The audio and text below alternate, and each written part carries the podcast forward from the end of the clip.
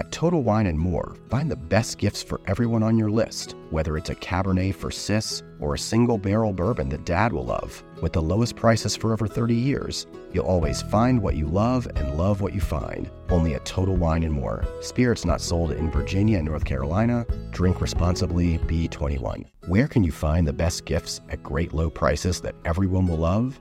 At Total Wine and More, of course, with so many great bottles to choose from.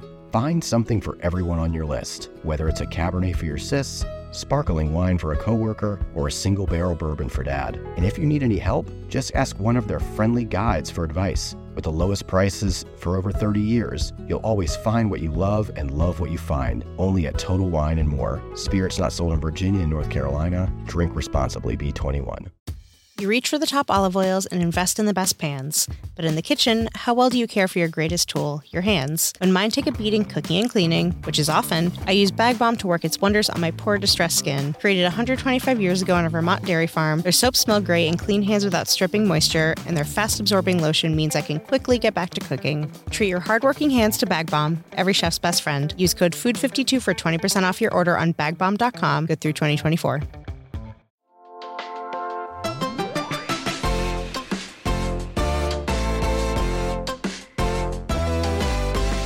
I'm Kenzi Wilbur, and this is Food 52's Burnt Toast.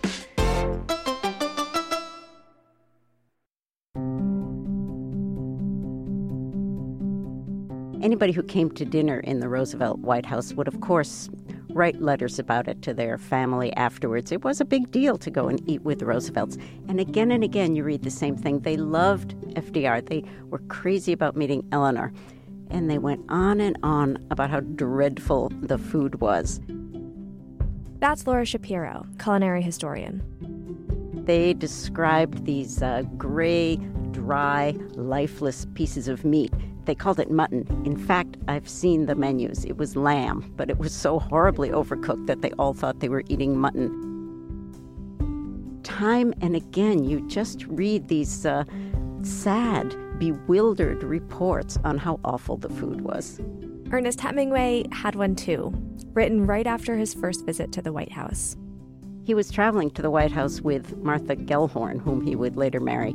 And uh, as they were waiting for their plane in Newark, he saw that uh, she was scarfing down sandwiches. She ate three of them. He said, What are you doing? We're going to dinner at the White House. She said, Everyone in Washington knows the rule. When you're invited to the White House, you eat before you go. And his report back We had a rainwater soup, followed by rubber squab, a nice wilted salad, and a cake some admirer had sent in, an enthusiastic but unskilled admirer. Laura's new book, What She Ate, is about six women and what their relationships with food say about them. It's full of the stories that have been missed or written out of the biographies that came before it. Eleanor Roosevelt was, yes, known for serving the worst food in White House history. In addition to that unskilled admirer's cake, the table was often set with leathery roasts and bland chowders seafood surprise, and something called Eggs Mexican, an otherwise completely not Mexican creation made of rice, eggs, and bananas. These were the most public years of Eleanor's life, and because of that, this is what we think we know about her. She had horrible taste and not the slightest clue about flavor. Getting ready to talk to Laura, I asked a friend what she knew about Eleanor and food. She quickly replied, She's the one who is indifferent to pleasure, right? I'm not sure we'll ever be able to explain Eggs Mexican, but when it comes to Eleanor, there's a lot we missed. So, first, Eleanor was certainly blamed for the horrifying White House food, but she's of course not the one doing any of the actual cooking. She's mostly overseeing the menus. The only cooking Eleanor did do was a Sunday ritual she had with her family, one that lasted for 40 years.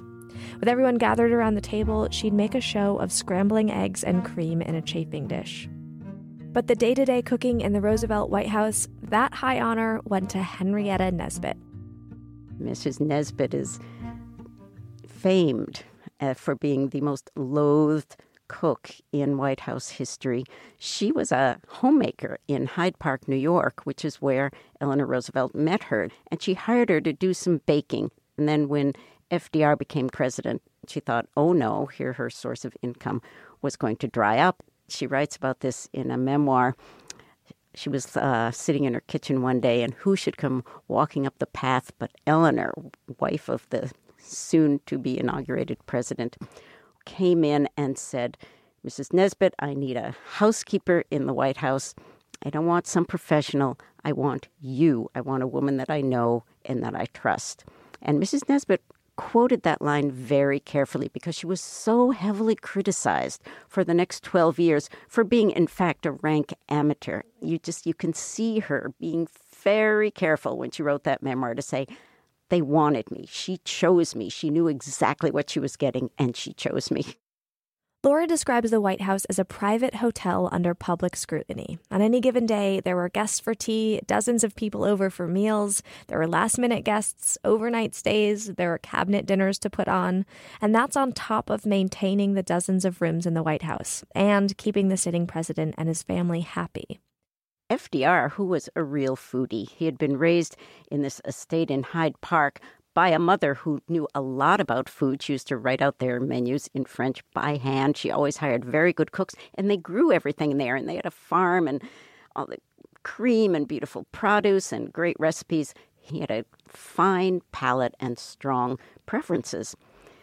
He's getting this unbelievable stuff that he cannot bear to eat. There's wonderful descriptions. He'll get a tray in his office. Something comes in with, you know, one of these big domed covers. and he, he lifts it up and he looks at this thing and he sort of rolls his eyes. People describe this, puts the cover back on, goes back to work. he really, really disliked the food. And he did not love Mrs. Nesbitt. And he was patient. He would let it go for a while. And then every now and then he would just erupt, and he would erupt to Eleanor, or he would write a note and just say, I can't stand this. I've had liver and beans for the last four days for lunch. Please do something. And then Eleanor would say to Mrs. Nesbitt, Okay, we have to think of them, some different recipes. They didn't really think very hard because neither of them really took it seriously. So, but he never just waved his arms in the air and said, Make it stop. We need to fire her. He said to friends and to family members that he couldn't stand the food, and he joked as he was thinking about running for a fourth term. He joked, you know, well, the main reason to run is that I'll finally get to fire Mrs. Nesbitt. He never did, and he never pressured Eleanor to fire her. There's a lot of uh, theories and back and forth about why that was basically, he was keeping a little bit of hands off. He had given Eleanor the domestic side of the White House to run, and that was kind of her purview. And he wasn't going to interfere, and it was a kind of sensitive issue between them. He left that in her hands, and she allowed him to get away with what was a sensitive relationship. FDR's closest personal assistant was this dashing, charming, very smart woman named Missy LeHand who was with him all the time. They were very close. She was, in many ways, the wife that he didn't really have in Eleanor. When he had his favorite cocktail hour, she was right there, kind of leading the gossip and charming people. She was very good at what she did, and FDR really couldn't get along without her, and certainly didn't want to get along without her. Eleanor let all that stay in place. And in return, she exacted a little bit of revenge. She kept the food as awful as it was, whether it was conscious or not. She wasn't about to give in to his appetites. His appetites had been a problem in one way or another since that very awful time in their marriage when she discovered he had been having an affair with Lucy Mercer. He was a man who loved women, loved life. His wandering hands were famous. And Eleanor lived with all that and she put up with all that. But she had one little sphere of power that she exerted, and, and it came in through the food. I, I thought I think of it that way. I think of it as as these helpings of all her feelings and that's what's under that big cover when he lifts the lid and sees these awful looking dishes and puts the cover back on. That's what he's getting. Blanche Cook first wrote about the food as revenge theory, but there's another one. More on that right after this. I wanted to quickly tell you about another podcast you should check out. It's called Gastropod, and it's an award winning show that looks at food through the lens of science and history. Listen to stories like the science behind how bubbles get into seltzer, or about how citrus is actually connected to the mafia. Cynthia Graber and Nikki Twilley host, and you can find it in iTunes or wherever you get your podcasts. Go subscribe now so you can listen on your next commute. Eleanor uh, in the 1920s discovered the home economics movement, which we think of, I certainly think of, as these awful things that went on in seventh grade where you had to make carrot and raisin salad and you had to sew things called uh, hostess aprons. That was home economics when I was in seventh grade. When Eleanor discovered it, it was a very lively, kind of frightening but powerful in its own way reform movement that had started at the end of the 19th century. And it was uh, it was really a way for women to push into careers in science that they might never have a chance to get into. It was a very two edged sword. What they were carving out for themselves were careers that were labeled female, and they were never going to get out of that box. But at least it was a career. So if you wanted to, uh, to do chemistry, if you wanted to do biology, if you wanted to do engineering, if you wanted to do anything with the word science anywhere around it when you were an undergraduate, they took one look at you being a female and gave you a one way ticket to the home economics department, and that's where you ended up. It, uh, it was dispiriting for many women, but it was liberating f- for some others. Eleanor was in the camp who was liberated by this movement. Back in 1920, she'd signed up for cooking classes. She would go to her instructor's house, make a dinner, and leave it for them to eat, which might sound a little strange, but for Eleanor, it wasn't really about the food. It was about conquering the domestic sphere. It was about figuring out how to be herself, and even if she wasn't sure she'd ever get to enjoy it, it was about understanding female independence. She got to know the department up at Cornell in New York State, which was one of the leading programs in the country, and uh, very progressive. They were feminists, they were great people, but they had this idea that the home was a laboratory where you could use skills of science and management and organization, and, and the modern American home would not be this kind of messy pit of sentiment and tradition and doing things the way your mother do it. It would all be forward looking and clean and efficient and and uh, the food would not would not be you know the pies that Americans used to eat three times a day and these uh, things that they learned from their grandmothers. They the food would really be a a specific portion of nutrients. Everybody needed this much protein, this much carbohydrate, this much fat, and that was kind of the ideal menu planning was that all the numbers were in the right place. So she got to know this and everything made sense to her. The kind of food that came out of these laboratory kitchens at Cornell, that's what electrified her. That's what she thought was the great cooking of the future. It's the it was the food that Americans should be eating. Remember this is the depression. And she had a very strong sense of the millions and millions of families who were living on extremely small budgets. So she thought when she got to the White House, let's be a kind of demonstration dining room for the country. We'll show this food, we'll show people like us eating it, and that will teach and inspire and be a model. He wasn't that vocal about it, but FDR didn't really agree with this view. Though there was somebody else in the equation Eleanor had to consider. Eleanor really married two people. She married FDR and she married his mother. His mother was part of the package. She was with them until the day she died. And she represented and lived a kind of life that uh, kind of made Eleanor's blood run cold. It was very luxurious and the food was wonderful and it was all to tempt the gourmand and Eleanor just wasn't like that. And she deeply resented her mother in law for exerting such pressures on the household. Sarah had decided where FDR and his new bride would live. When Eleanor started having her children, she had five eventually. Sarah was able to spoil the kids and win their loyalty. and uh, and she was kind of a shadow over Eleanor's life. On and off, they were close for many years, but always with this awful feeling on Eleanor's part that she was being hemmed in, she was being owned and controlled by somebody else. So her whole feeling about this marriage was that she was being crowded out of it even before she knew about Lucy Mercer.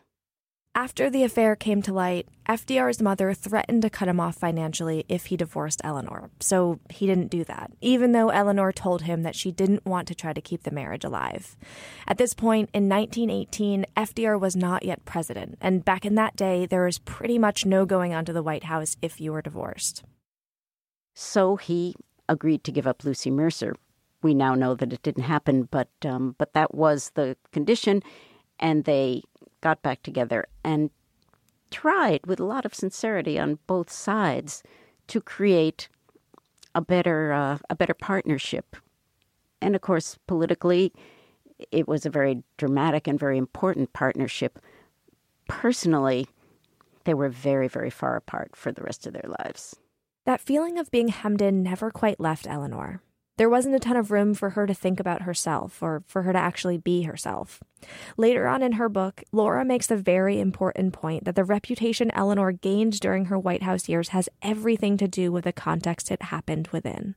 She wrote several memoirs, and in one of the earliest ones, she talks about going to a British boarding school for a, a couple of years. They were they were some of the happiest years of her life, and the school happened to be run by a French woman who was very attuned to food she took a liking to Eleanor, and the two of them traveled. And with this woman, Eleanor, as a as a she's a teenager, she starts to find food that um, that she's never she's never tasted before. She's she's in foreign countries, and Eleanor is experiencing life, not just the food, but the museums and the independence that she hasn't had. She was brought up with this disciplinarian of a grandmother, so she has a little food memory way back there when she um, when she grows up, but it gets it gets covered up. She leaves it behind. She grows up. She comes back to the United States. She becomes a debutante. She she has an adult life. She starts looking at those years of uh, of freedom and really enjoying life as a kind of luxury that you have to put aside when you take on adult responsibilities. It really came to the fore most powerfully during those White House years. She had this image of somebody who had a very puritanical culinary life and her children believed it. And and it was it was true to a certain degree. You see rays of sunlight coming. When she leaves when she's traveling outside the white house she'll go to seattle to give a speech and she's oh we had the most delicious dinner somewhere and she will describe it in her column or somebody took her to a chinese restaurant. I ate so much. I never ate so much in my life. Eleanor roosevelt just glorying in overeating? Who knew? But she was outside the white house. She had her own little uh, cottage that she and some friends built on the grounds in Hyde Park, but separate from the main house. And she went there with friends as often as she could. She loved that little place. Anything she ate there was special and delicious, and she enjoyed it and she luxuriated in it because she was surrounded by the people that she loved and cared about. The food story really split in two. There was a White House food story, grim, puritanical, and and then there was an outside the White House food story, where you see a woman who really had appetites, who really had senses, who had friends that she adored, and that was a woman who really knew how to enjoy life.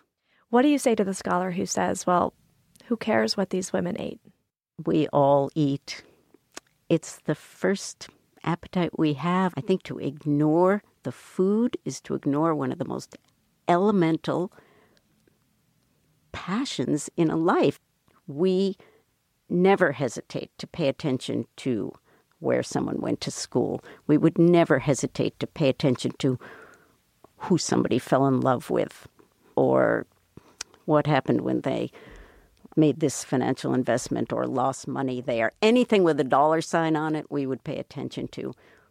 Food is all those things. It has the emotions, it has the dollar signs, it has the politics, it has the education wrapped into it, it has the love wrapped into it. Food has all those things. When you ignore it, you're ignoring everything. Laura Shapiro's book, What She Ate, comes out in July, but you can pre order it on Amazon right now, and I really suggest that you do. This episode of Burnt Toast was produced by Gabrielle Lewis and me, Kenzi Wilbur. Thanks also to Amanda Hesser and Merrill Stubbs, the founders of Food 52, and to Laura Mayer and Andy Bowers at Panoply. Our ad and theme music is by Joshua Rule Dobson. Our logo is by Abbey Lossing. Please let us know what you think of the show. You can leave us a review at iTunes, it really does help, or you can get in touch. Email us anytime at burnttoast at food52.com.